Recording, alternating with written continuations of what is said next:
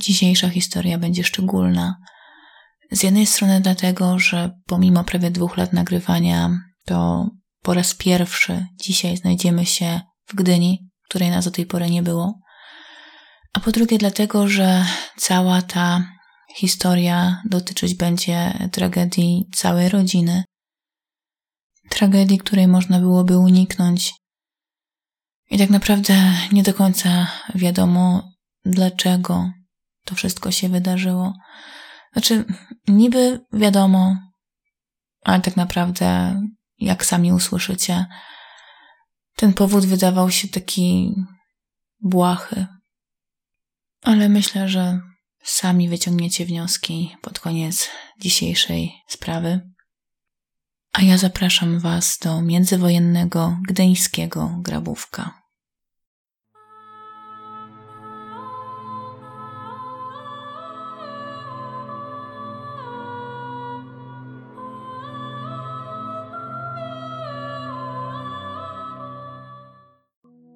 W międzywojniu na gdyńskim grabówku przy ulicy Dreszera znajdowała się tak zwana barakowa dzielnica robotnicza. Takie miejsca zwykle nie cieszyły się dobrą opinią, a ludzie ją zamieszkujący pochodzili z tak zwanego marginesu społecznego. Jeśli jednak chodziło o grabówek, to zdawało się, że mieszkańcy, chociaż w ciężkiej sytuacji życiowej, to starali się utrzymać minimalne standardy estetyczne oraz społeczne. Domki, choć małe i stojące w niewielkiej od siebie odległości, były utrzymane w dużym porządku i czystości. Gdzie niegdzie mieściły się małe, zapraszające do zakupów sklepy oraz zakład fryzjerski oferujący swoim klientkom, jak głosił szyld, wieczną ondulację. Również społeczność zamieszkująca grabówek sprawiała wrażenie czegoś więcej niż zwykłej ludności ze slumsów, a przynajmniej w roku 1937. Mieszkańcy byli w większości osobami, które po większych perturbacjach życiowych zmuszone były zamieszkać właśnie w barakach na ulicy Dreschera. Jedną z takich osób był 42-letni Stefan Wrublewski ze swoją rodziną. Mężczyzna zamieszkiwał dwuizbowe mieszkanie pod numerem 31. Był to naprawdę niewielki pokój z kuchnią, jednak osób okupujących lokum było sporo. Prócz Stefana w baraku mieszkała jego 32-letnia żona Zofia, dwójka ich wspólnych dzieci, ośmioletnia córka Czesława oraz dwuletnia córeczka Urszulka, siostra Zofii, 24-letnia Monika Rzepkowska oraz jej nieślubny synek, niespełna roczny Tadeusz. Cała rodzina była na utrzymaniu Wróblewskiego. Mężczyźnie coraz ciężej było zarobić na tak liczną rodzinę. Przed laty pracował jako robotnik rolny na terenie wolnego miasta Gdańska. Plotki głosiły, że Wróblewski pracował u jakiegoś Niemca. W listopadzie 1936 roku Wróblewski w wyniku wypadku stracił dwa palce u lewej dłoni. Mężczyzna nie był już w stanie pracować jako rolnik, dlatego też uzyskał rentę inwalidzką.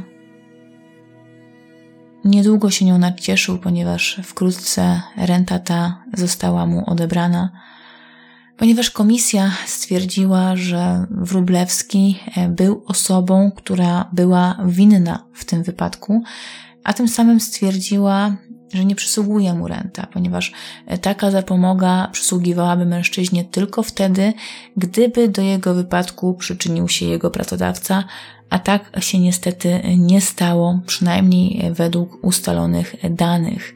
Jak było w rzeczywistości, niestety nie wiadomo, musimy tutaj się opierać na tym, e, co donosiła prasa. Wróblewski został więc bez niczego.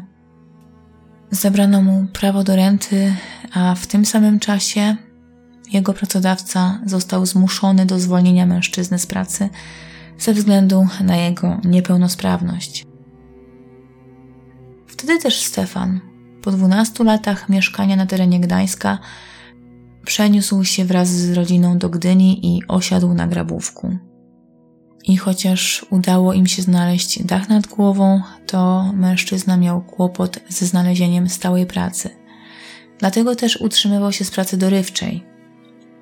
Najął się jako pomocnik w miejskim zakładzie wodociągów i kanalizacji. Dorabiał sobie również przemytem waluty, jednak został złapany na granicy Gdańska i Gdyni, a celnicy skonfiskowali mu kwotę 400 guldenów.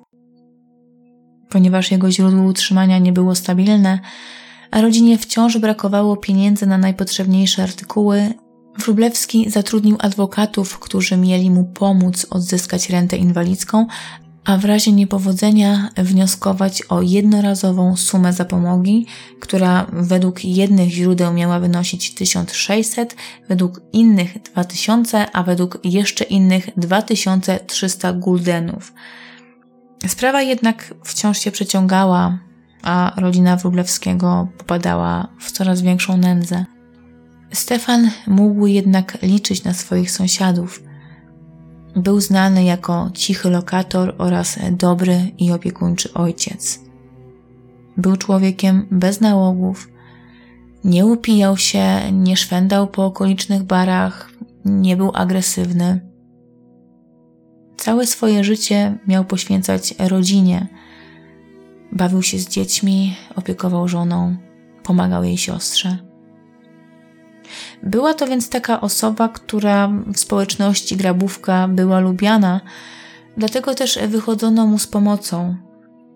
Kredytowano mu mieszkanie, na które mężczyzna miał łożyć co miesiąc 200 guldenów.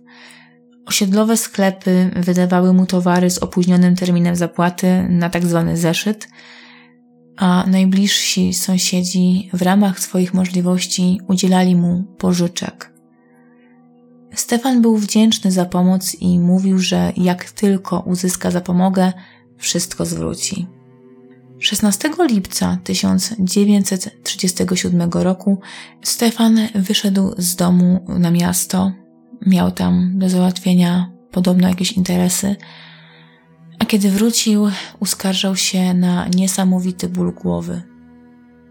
Ból był tak silny, że na miejsce wezwano lekarza. Medyk po zbadaniu mężczyzny przepisał mu leki przeciwbólowe, które Wróblewski od razu zażył. Za kilka dni jego stan miał się poprawić. Wieczorem cała rodzina położyła się do swoich łóżek. W izbie spała trójka dzieci: Czesia, Ula oraz mały Tadzio oraz Wróblewski ze swoją żoną. Monika Rzepkowska spała w kuchni. Około godziny drugiej w nocy Wróblewski obudził się ze snu. Zarówno jego szwagierka, jak i sąsiedzi słyszeli, jak chodzi po pokoju. Nie wiadomo było, co zbudziło mężczyznę. Być może był to właśnie ten silny ból głowy, być może leki przestały działać, jednak nikt nie zwrócił na to zbyt dużej uwagi. Monika przekręciła się na bok, i próbowała ponownie spać. Chwilę później, około godziny 3.30, sąsiadów zbudził przeraźliwy krzyk. Zaniepokojeni mieszkańcy wybiegli ze swoich domów i zobaczyli, jak Rzepkowska ucieka przed Wróblewskim. Mężczyzna gonił ją i okładał po głowie obuchem siekiery. Kiedy kobieta padła na ziemię, ledwie przytomna, Brocząc krwią, Stefan zorientował się, że na dworze zebrała się już grupa grapiów. Mężczyzna więc szybko wrócił do swojego mieszkania. Zaniepokojeni sąsiedzi podeszli do rannej kobiety. Z jej ust dało się słyszeć ciche i słabe pomocy. Niestety kobieta straciła przytomność. Dosłownie chwilę później zauważono, jak z baraku numer 31 unosi się gęsty dym. Ponieważ drzwi były zareglowane, kilka osób postanowiło wyłamać okno wraz z ramą. Po wejściu do mieszkania natychmiast wyważono drzwi od środka. W izbie było gęsto od dymu. Niewiele było widać, natomiast do tej izby mieszkalnej, do tego pokoju, w którym zwykle spały dzieci oraz małżeństwo Wróblewskich, jako jedna z pierwszych weszła sąsiadka Fedorowiczowa. Kobieta zauważyła, że izba była cała skąpana czerwoną cieczą. Przy łóżku z raną na gardle i papierosem w ustach siedział Stefan Wróblewski, który na widok sąsiadki zaczął przywoływać ją do siebie gestem ręki. Był spokojny, tak jak zawsze. Nic nie zdawało się potwierdzać tego, że mężczyzna jeszcze dosłownie chwilę temu gonił swoją szwagierkę z siekierą. Zagłówek łóżka, które mężczyzna dzielił ze swoją żoną, płonął żywym ogniem. To w tym miejscu Wróblewski musiał podłożyć ogień. Mężczyzna przeraźliwie harczał, najwyraźniej chcąc powiedzieć coś zszokowanej sąsiadce. Fedorowiczowa, przestraszona do szpigu kości, nie była w stanie podejść do siedzącego i ledwie oddychającego Wróblewskiego. Skamieniała z przerażenia, wybiegła z mieszkania, a chwilę później poinformowała pozostałych o makabrze, jaka musiała rozegrać się domu ich sąsiada. Sąsiedzi ekspresowo zaczęli działać. Część zajęła się gaszeniem pożaru, który, jak się okazało, na szczęście nie zdążył jeszcze zająć większości sprzętu w mieszkaniu. Mieszkańcom grabówka szybko udało się z nim uporać. Druga część sąsiadów zawiadomiła o wydarzeniu odpowiednie służby. Na miejscu pojawiła się policja oraz pogotowie ratunkowe. Priorytetowym dla medyków było udzielenie pomocy osobom, które wyszły cało z tej masakry. Była to Monika Rzepkowska oraz najprawdopodobniej sprawca tragedii Stefan Wróblewski. Chociaż mężczyzna zadał sobie głęboką ranę e, na szyi i tym samym utracił sporą ilość krwi, udało mu się przeżyć. Można tutaj mówić o niebywałym szczęściu, ponieważ ostrze przecięło gardło w trzech czwartych płaszczyzny poprzecznej. Wróblewskiego od niechybnej śmierci ocalił kawałek chrząstki, którego mężczyzna nie zdołał przeciąć. Jeszcze w karetce mężczyzna najwidoczniej uświadamiając sobie, że nie ujdzie mu płazem ten czyn, którego dokonał, zaczął zeznawać, że mordu w mieszkaniu dokonali bandyci, których on przyłapał na gorącym uczynku. Nikt mu oczywiście w to nie uwierzył, gdyż jego przerażona szwagierka, która w międzyczasie odzyskała przytomność, bez cienia wątpliwości zeznała, że to właśnie Wróblewski wstał w nocy, chwycił za siekierę i wymordował całą swoją rodzinę. Kobieta była w tak ciężkim stanie psychicznym, iż odmówiła wejścia do karetki z mężem swojej siostry. Była rozdygotana i na widok Wróblewskiego trzęsła się ze strachu bezsprzecznie odparła, że woli poczekać na przyjazd kolejnego wozu sanitarnego i zaryzykować swoim własnym życiem lub zdrowiem, niż znaleźć się w jednej karetce z szaleńcem. Zanim policja dotarła na miejsce, to oczywiście dotarli tam dziennikarze, którzy z dokładnością opisali widok, jaki zastali. Na szczęście chwilę później przybyła policja opieczętowała barak, w którym doszło do tragedii.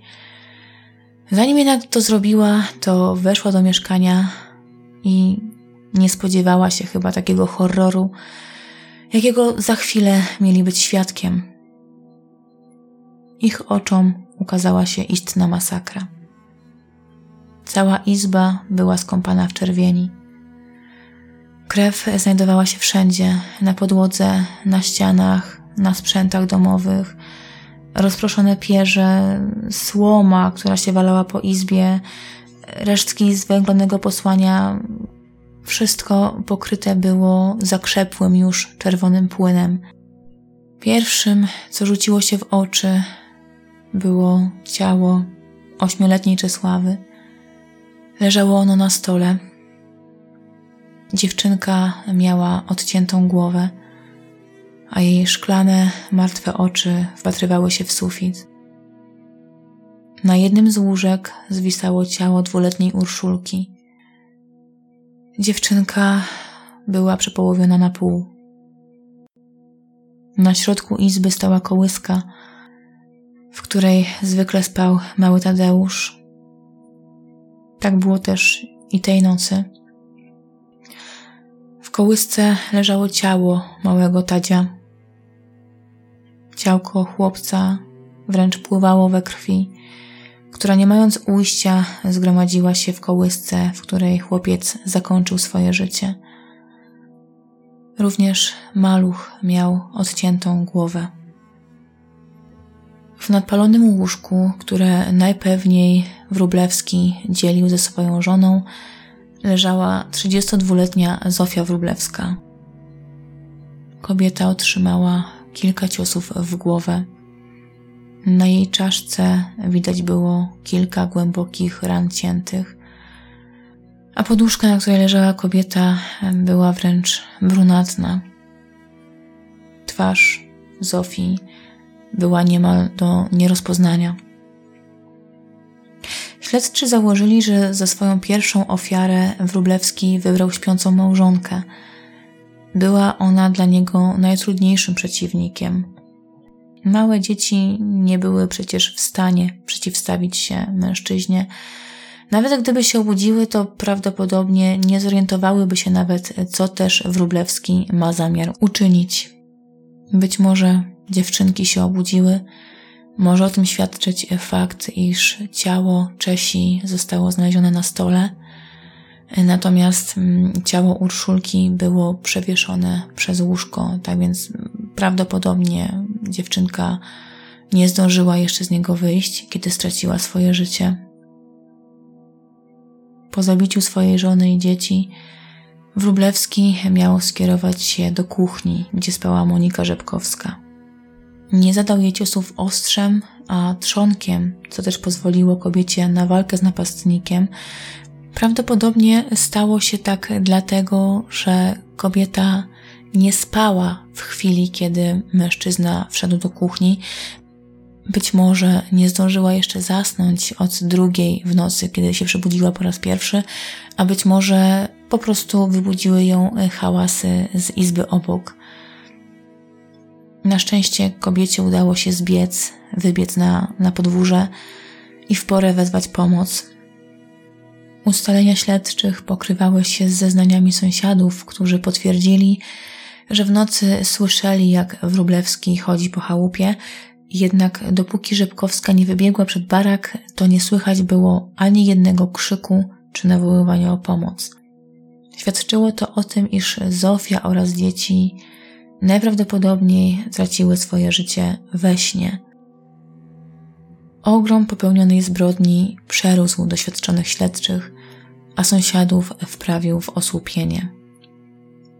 Stefan Wróblewski musiał działać w jakimś niesprecyzowanym szale. Jak to możliwe, że ten na co dzień spokojny człowiek był w stanie dokonać takiej masakry?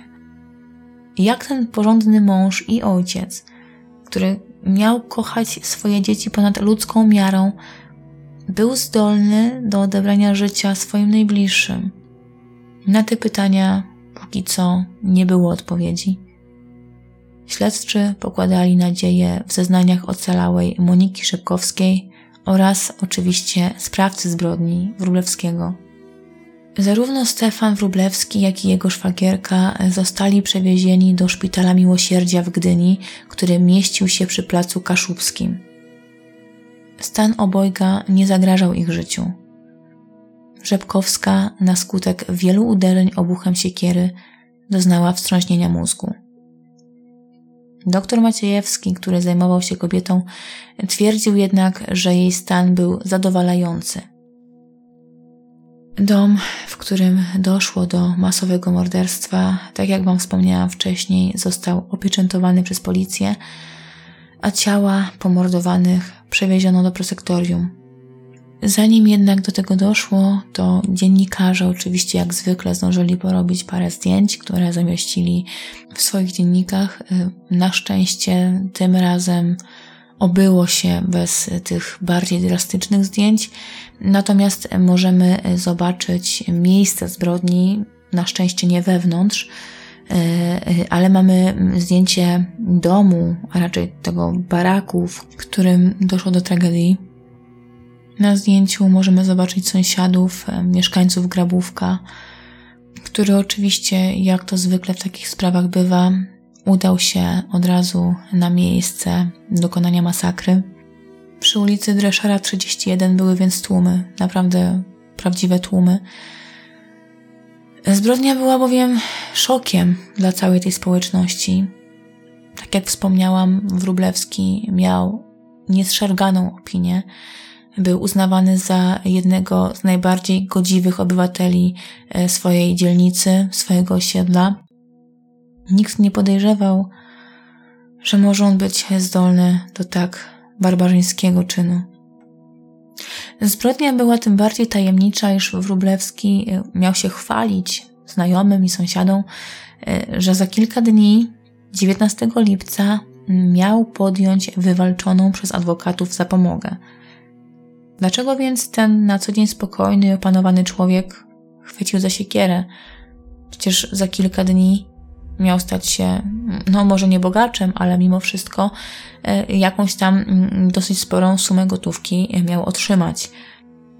Od samego Wróblewskiego nie można było się zbyt wiele dowiedzieć. Mężczyzna przeszedł pomyślnie operację zszycia rany na szyi, e, ale był osłabiony i taki kompletnie otępiały. Mimo to miał całkowicie e, zdawać sobie sprawę z tego, co uczynił. Dla niektórych dziennikarzy mm, sprawiał nawet wrażenie takiej osoby kompletnie znieczulonej na wydarzenia, które rozegrały się na ulicy Dreszera.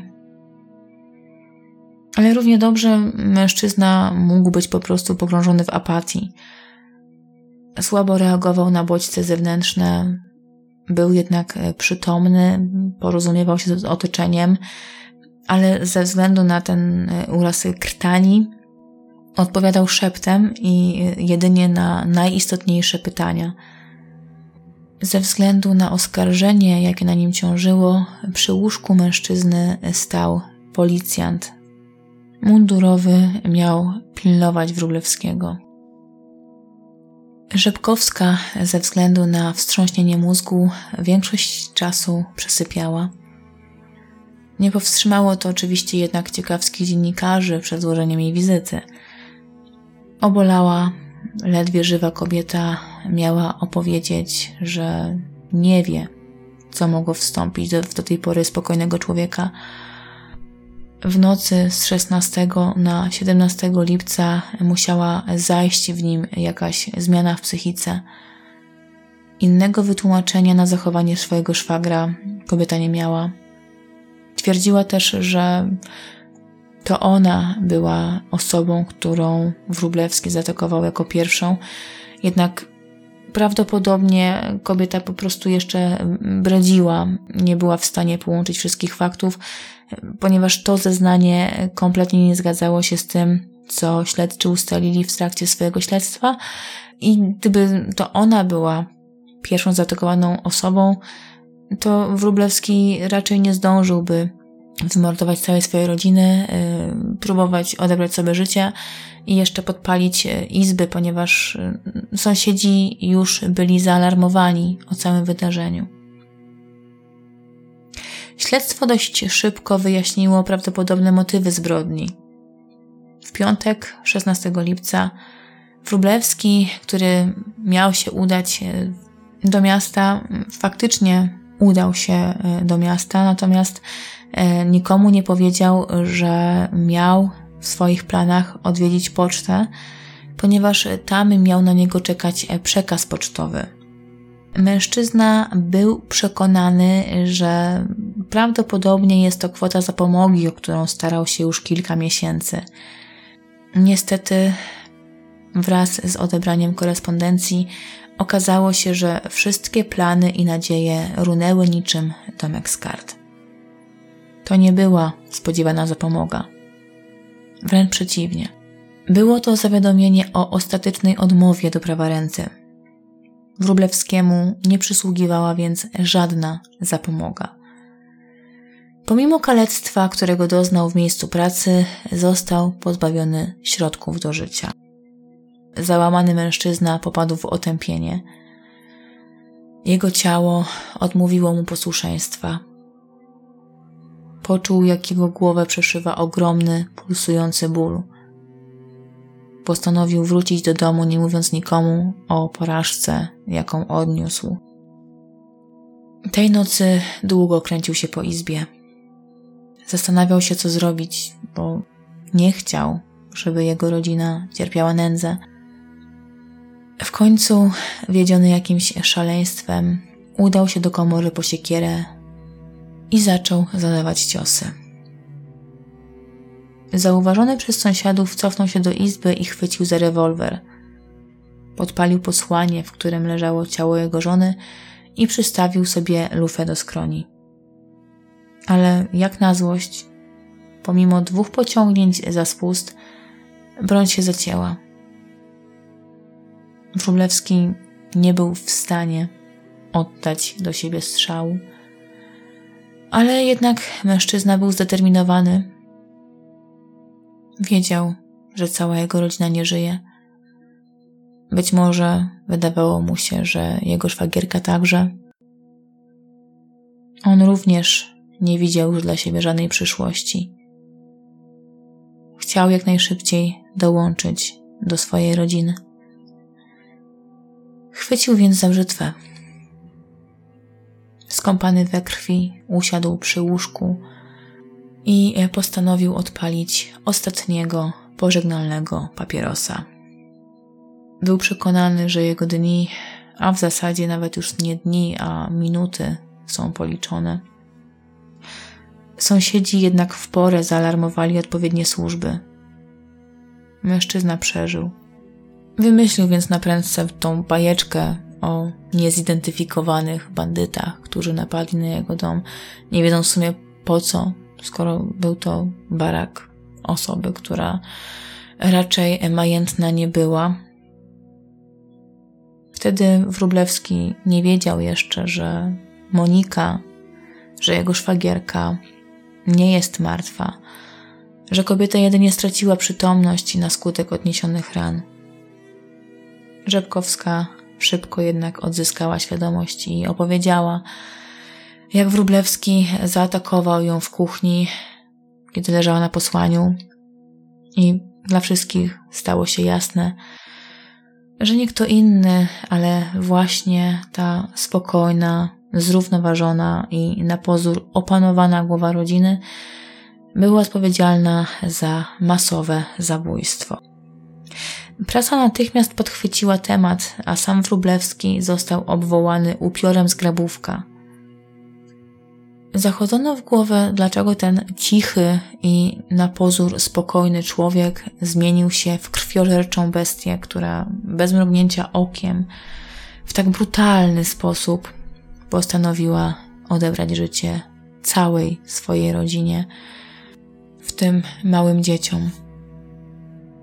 Czy naprawdę odmowa wypłacenia zapomogi była aż tak wielkim punktem zapalnym? Czy ten punkt zapalny aktywował w mężczyźnie jakąś psychozę? Mieszkańcy Gdyni byli zszokowani. Była to naprawdę całkowicie niepotrzebna i nad wyraz okrutna zbrodnia, o jakiej Gdynia w tamtym czasie jeszcze nie słyszała. Nic więc dziwnego, że całe miasto oczekiwało na nadchodzący proces. Data rozpoczęcia procesu nie była dokładnie znana. Ze względu na stan zdrowotny, zarówno fizyczny, jak i psychiczny Wróblewskiego, rozprawa była już kilkukrotnie przesuwana. Pomimo tego, kiedy w końcu doszło do procesu, sala rozpraw pękała w szwach, ponieważ jeżeli ktoś e, chciał się dowiedzieć, e, kiedy Wróblewski będzie sądzony, to na pewno znalazł na to sposób. Prasa przewidywała, że pomimo skali okrucieństwa, jakiego dopuścił się Wróblewski, to proces e, powinien skończyć się dosyć szybko. Oskarżony mężczyzna po dojściu do siebie całkowicie przyznał się do zarzucanych mu czynów. Okazało się, że też nie do końca był taki cichy i spokojny, za jakiego go uważano i na jakiego kreowała go prasa, ponieważ Rzepkowska przyznała później, że Wróblewski już od kilku tygodni groził swojej rodzinie, że ich wszystkich pomorduje. Nie wiadomo jednak, e, co popychało mężczyznę do składania takich gruźb. Wyjaśniło się, y, dlaczego mężczyzna zamordował swoją żonę i dzieci. Y, mówił o tym przecież, że bał się, że jego rodzina będzie cierpiała nędzę. Natomiast co z tym wspólnego miała y, śmierć małego Tadeusza? Oraz oczywiście próba odebrania życia jego matce, no bo jeżeli mm, jego żona miałaby cierpieć nędzę oraz jego dzieci, no to mimo wszystko yy, Wróblewski nie był przecież odpowiedzialny za Monikę Rzepkowską oraz jej syna. Ale szybko okazało się, że historia lubi się bardzo często powtarzać i w wielu rodzinach te korelacje są bardzo podobne. No i tak było też w tym przypadku e, i ta tajemnica wkrótce mm, wyszła Okazało się bowiem, że relacje w tej rodzinie były e, bardzo skomplikowane, bo ten na pozór szczęśliwy ojciec rodziny e, żył nie tylko ze swoją żoną Zofią, ale wdał się również w romans ze swoją młodszą szwagierką Moniką. Miała to być taka tajemnica Poliszynela, o której wiedzieli wszyscy sąsiedzi z osiedla, a nawet jeżeli nie wiedzieli, no to podejrzewali taki stan rzeczy, no bo jeżeli mężczyzna żył pod jednym dachem e, z dwoma kobietami e, i obie te kobiety utrzymywał oraz utrzymywał ich dzieci, no to coś tutaj e, musi być na rzeczy. Skonfrontowany z ustalonymi faktami, Wróblewski przyznał, że postanowił odebrać życie niemowlakowi, ponieważ i on był jego dzieckiem, a nie chciał pozostawiać jego oraz jego matki bez środków do życia, ponieważ czuł, że za nich też jest odpowiedzialny. Postanowił więc, że dużo mniejszym złem będzie odebranie im tego życia. Na sali rozpraw Wróblewski sprawiał wrażenie człowieka zrujnowanego fizycznie i psychicznie. Był opisywany przez prasę jako człowiek o ziemistej cerze i łagodnych rysach twarzy – przez cały proces oskarżony miał uśmiechać się smutno, jego oczy miały zachodzić łzami, a sam mężczyzna drżał. Na jego szyi można było dopatrzeć się sporej i widocznej blizny, która została po zszyciu rany po brzytwie. Oskarżony mężczyzna próbował ją, co prawda, zasłaniać szalikiem, jednak bezskutecznie. Nie wiadomo też, czy wstydził się rany, czy też była po prostu ona dla niego takim bolesnym wspomnieniem tragicznej nocy. Postać Wróblewskiego budziła litość. Część dziennikarzy na widok szczupłego, zrozpaczonego mężczyzny szybko zmieniła zdanie na jego temat i zaczęła okazywać mu przychylność, Część e, dziennikarzy wręcz nawet twierdziła, że Wróblewski był ofiarą gdańskiej władzy. I ten wrak człowieka mm, był efektem odebrania mu przysługującej renty. Również zeznania oskarżonego mężczyzny wzbudziły w zgromadzonych współczucie. Mężczyzna mówił bardzo cicho. Sprawiał wrażenie zagubionego i bezbronnego, Widać było, że nie chciał sięgać pamięcią do koszmaru, jaki rozegrał się w nocy z 16 na 17 lipca. Często, kiedy słyszał pytanie, to wzruszał ramionami i jedynie ze zbolałą miną wskazywał ręką na zgromadzone akta. Miało to najprawdopodobniej znaczyć, że o wszystkim już opowiedział, a teraz potwierdza swoje wcześniejsze zeznania, wszystko to, co powiedział wcześniej w trakcie śledztwa. Wydawało się, że Wróblewski był osobą o niskim ilorazie inteligencji, jednak nic nie wskazywało na to, aby cierpiał na jakąś chorobę psychiczną. Ale to biegli psychiatrzy mieli ostatecznie zadecydować, czy oskarżony popełnił swoją zbrodnię w afekcie, czy też z pełną premedytacją. Nie było jednak stuprocentowej pewności co do tego, jaką opinię wydadzą psychiatrzy, ponieważ Wróblewski był już wcześniej badany przez dwóch oddzielnych lekarzy, ale ich ustalenia były ze sobą sprzeczne. Tym razem e, na salę mm, został powołany kolejny, już trzeci biegły, w razie gdyby tych dwóch wcześniejszych nie mogło się ze sobą dogadać i dojść do, do porozumienia. I, I to właśnie e, jego ekspertyza miała przesądzić o losie Wróblewskiego. Jeżeli psychiatrzy doszliby do wniosku, że Wróblewski dokonał swojej zbrodni ogarnięty jakimś lunatycznym szałem, E, no to wyrok mógłby zostać nad wyraz złagodzony. Sąd próbował ustalić, e, co też skłoniło mężczyznę o tej nieszarganej wcześniej reputacji do tak potwornej decyzji. Próbowano nawet sięgnąć do jego dzieciństwa, być może mężczyzna posiadał jakieś głębsze urazy, czy też jakieś traumy z okresu dziecięcego. Być może jego dzieciństwo mogłoby rzutować na jego nagle pojawiającą się agresję. Ale oskarżony z pewnością w głosie odparł, że zarówno jego ojciec, jak i matka byli dla niego dobrzy, że nigdy nie doświadczył z ich strony złego traktowania. Na pytanie, czy zamordowałby całą swoją rodzinę, gdyby otrzymał rentę, odpowiedział krótko i niemal bezdźwięcznie, że nie. W końcu padło pytanie o to, dlaczego Wróblewski postanowił chwycić za siekierę i w tak bezwzględny sposób rozwiązać swoje problemy. Przecież odmowa zapomogi to nie był koniec świata – to mógł być jedynie przejściowy kłopot, na który prędzej czy później można było znaleźć rozwiązanie. Wróblewski, co prawda, stracił dwa palce u ręki, ale przecież to nie była przeszkoda w znalezieniu pracy. To była lewa ręka, nie prawa. Gdyby Wróblewski się postarał, to najprawdopodobniej mógłby jakąś pracę znaleźć. To pytanie bardzo ugodziło oskarżonego mężczyznę. Był to moment, w którym Wróblewski ostatecznie wybuchł płaczem i rzucił w kierunku sądu. Dajcie mi spokój. Pan Bóg mi rozum odebrał. Róbcie ze mną co chcecie. Na sali rozpraw pojawiło się również narzędzie zbrodni.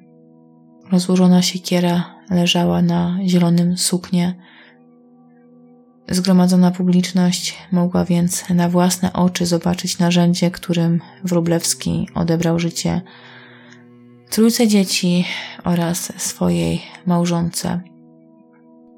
Największe zainteresowanie budziły zeznania Rzepkowskiej, ponieważ e, każdy był ciekawy, co też powie kochanka Wróblewskiego ale oczywiście nie było do końca pewności, że kobieta w ogóle zdecyduje się zeznawać, ponieważ przez moment początkowo wahała się, czy nie skorzystać z przysługującego jej prawa i odmówić składania zeznań.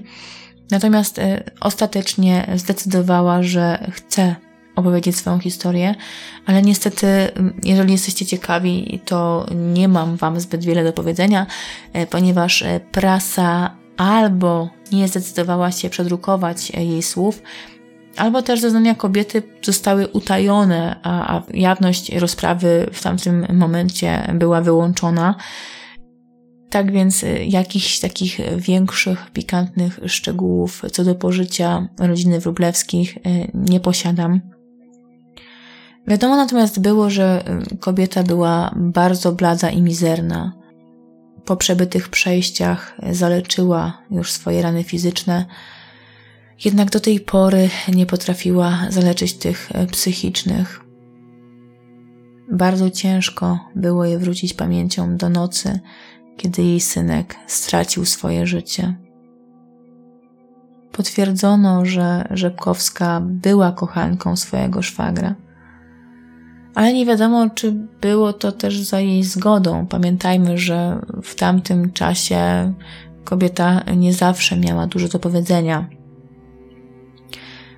Nie potwierdzono też, czy żona Wróblewskiego wiedziała o tej sytuacji i, i czy się na nią godziła, czy też po prostu dwoje najbliższych jej ludzi okłamywało ją i romansowało za jej plecami. Ze zeznań pozostałych świadków wyłonił się obraz mężczyzny spokojnego, dobrodusznego, bez żadnych nałogów, czyli dokładnie e, ten cichy i spokojny typ, o którym mówiliśmy od samego początku. Wróblewskiego scharakteryzowano nawet jako człowieka, który nie bał się ciężkiej pracy.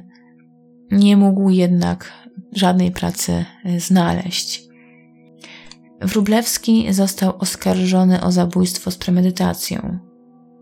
Groził mu za to najwyższy wymiar kary, jakim wtedy była kara śmierci. Takiej kary też żądał prokurator. Chociaż prasa, mm, można powiedzieć, że niewiele informacji zamieszczała na swoich łamach, jeżeli chodzi o proces, i nie przedrukowała też zeznań biegłych psychiatrów, no to można tutaj przypuszczać, że najprawdopodobniej orzekli oni e, na korzyść Wróblewskiego i, i stwierdzili, że mm, Wróblewski dokonał swojej zbrodni w silnym afekcie, a napad szału w poważnym stopniu e, ograniczył jego zdolności kierowania, które były odpowiedzialne za e, jego zachowanie. Wysnułam tutaj takie założenie, ponieważ e, sąd po dłuższej naradzie przyjął za czynnik łagodzący ograniczoną poczytalność oskarżonego mężczyzny i o godzinie późnej, bo 22.35, wymierzył mu karę 10 lat bezwzględnego więzienia. Tutaj trzeba też zaznaczyć, że to był najniższy wymiar kary, która e, należała się za zbrodnię z artykułu 225 kodeksu karnego, czyli zbrodnię z premedytacją. Sąd uznał, iż u Wróblewskiego brak było niskich pobudek krwawego czynu, jednak nie ma podstaw do uznania oskarżonego za całkowicie niepoczytalnego. Dlatego też e, wymierzona kara 10 lat pozbawienia wolności e, wydawała się sądowi karą odpowiednią za zbrodni, której dopuścił się oskarżony, a jednocześnie e, sąd nie zmienił kwalifikacji czynu i pozostał przy zbrodni z premedytacją. Niestety nie wiadomo, jak potoczyły się dalsze losy skazanego mężczyzny oraz jego kochanki Moniki Rzepkowskiej pomimo okropności zbrodni, jakiej dopuścił się mężczyzna, ponieważ nie oszukujmy się, to była chyba mm, jedna z najbardziej drastycznych spraw, jaką y, opisuję na tym kanale. Przynajmniej ja odniosłam takie wrażenie, mi było bardzo ciężko czytać to wszystko, tym bardziej, że naprawdę te wszystkie obrażenia były bardzo szczegółowo opisane mm, w prasie, może właśnie też dlatego, że dziennikarze byli na miejscu zbrodni i mogli to naprawdę mm, szczegółowo opisać. I dla mnie po prostu y, widok, bo ja mam taką wyobraźnię przestrzenną, ja sobie to wszystko od razu w umyśle lokalizuję i, i umieszczam. Mm, po prostu obraz staje mi przed oczami i, i widok tej kołyski, y, tego nadpalonego łóżka i, i tych dzieci. Dla mnie to, to po prostu był koszmar i nie wiem, co kierowało oskarżonym mężczyzną. Aczkolwiek tak, widok tej izby prześladował mnie przez całą, e, cały ten czas, kiedy opracowywałam tę sprawę. Dla mnie więc jest to jedna z najcięższych historii, e, jaką umieszczam na kanale. Nie wiem, czy podzielacie moją opinię. Być może wy uważacie zupełnie inaczej. Każdy z nas jest inny i, i rusza go zupełnie co innego. Na tym kończę dzisiejszą historię. Pamiętajcie, że pieniądze to nie wszystko. Wiadomo, że bez nich jest ciężko, ale zawsze można, można znaleźć jakieś rozwiązanie. A jeżeli czujecie, że coś was przytłacza, to naprawdę nie jest wstyd. Skorzystajcie z pomocy specjalistów. Tak więc, kochani, dbajcie o siebie, dbajcie o swoje zdrowie psychiczne i fizyczne. Zapraszam Was na mojego Instagrama, tam też zamieszczę zdjęcia z dzisiejszej historii. Co prawda dziś nie ma ich zbyt wiele, natomiast na Instagramie bardzo często też staram się z Wami komunikować i pytać e, o różne mm, Wasze opinie, więc jeżeli e, macie ochotę, to zapraszam. Dziękuję Wam za wysłuchanie dzisiejszej historii i do usłyszenia wkrótce.